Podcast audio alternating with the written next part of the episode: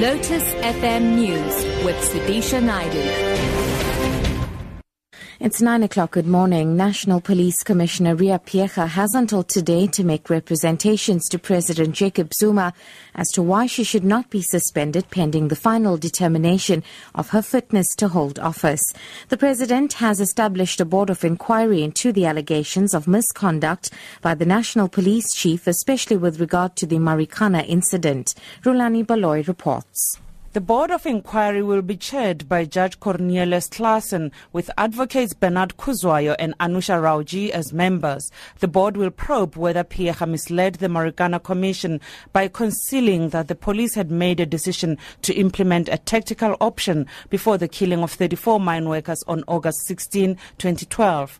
It will investigate whether the decision taken to implement the tactical option ought reasonably to have foreseen the tragic and catastrophic consequences. The board also has to look at whether the report prepared by the National Police Commissioner for the President and the media was deliberately amended to conceal the fact that there were two shooting scenes. Roland Baloy, SABC News, Johannesburg. The UN Secretary General has condemned in the strongest possible terms a Sunday attack on peacekeepers in Darfur, in which one South African soldier died and four others were wounded. Reports suggest rebels in southern Darfur ambushed the South African contingent, escorting a logistics convoy of the UN peacekeeping mission. Sherwin Bryce Pease reports from the UN in New York.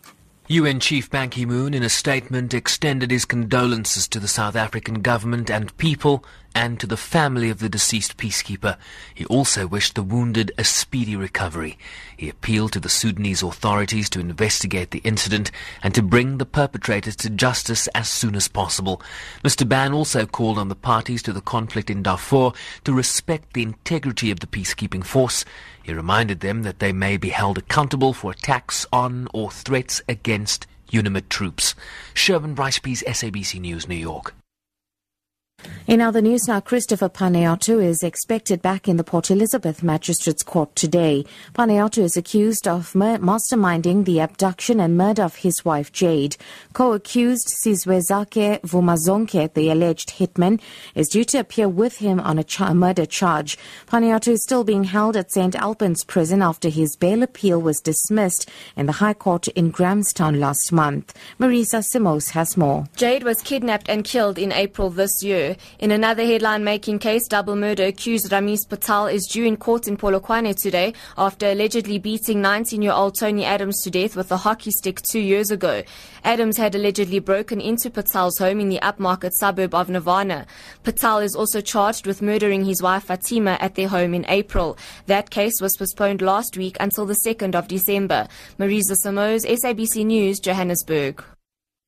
And finally, Chris Brown has been told that he's unlikely to be given a visa to perform in Australia because of his record of domestic violence.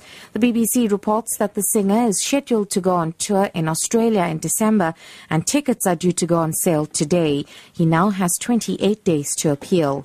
The Australian government refused a visa to world champion boxer Floyd Mayweather on similar grounds earlier this year. Top story National Police Commissioner Riah Phiyega has until today to make representations to President Jacob Zuma as to why she should not be suspended pending the final determination of her fitness to hold office. I'm Sudisha Naidu for Lotus FM News.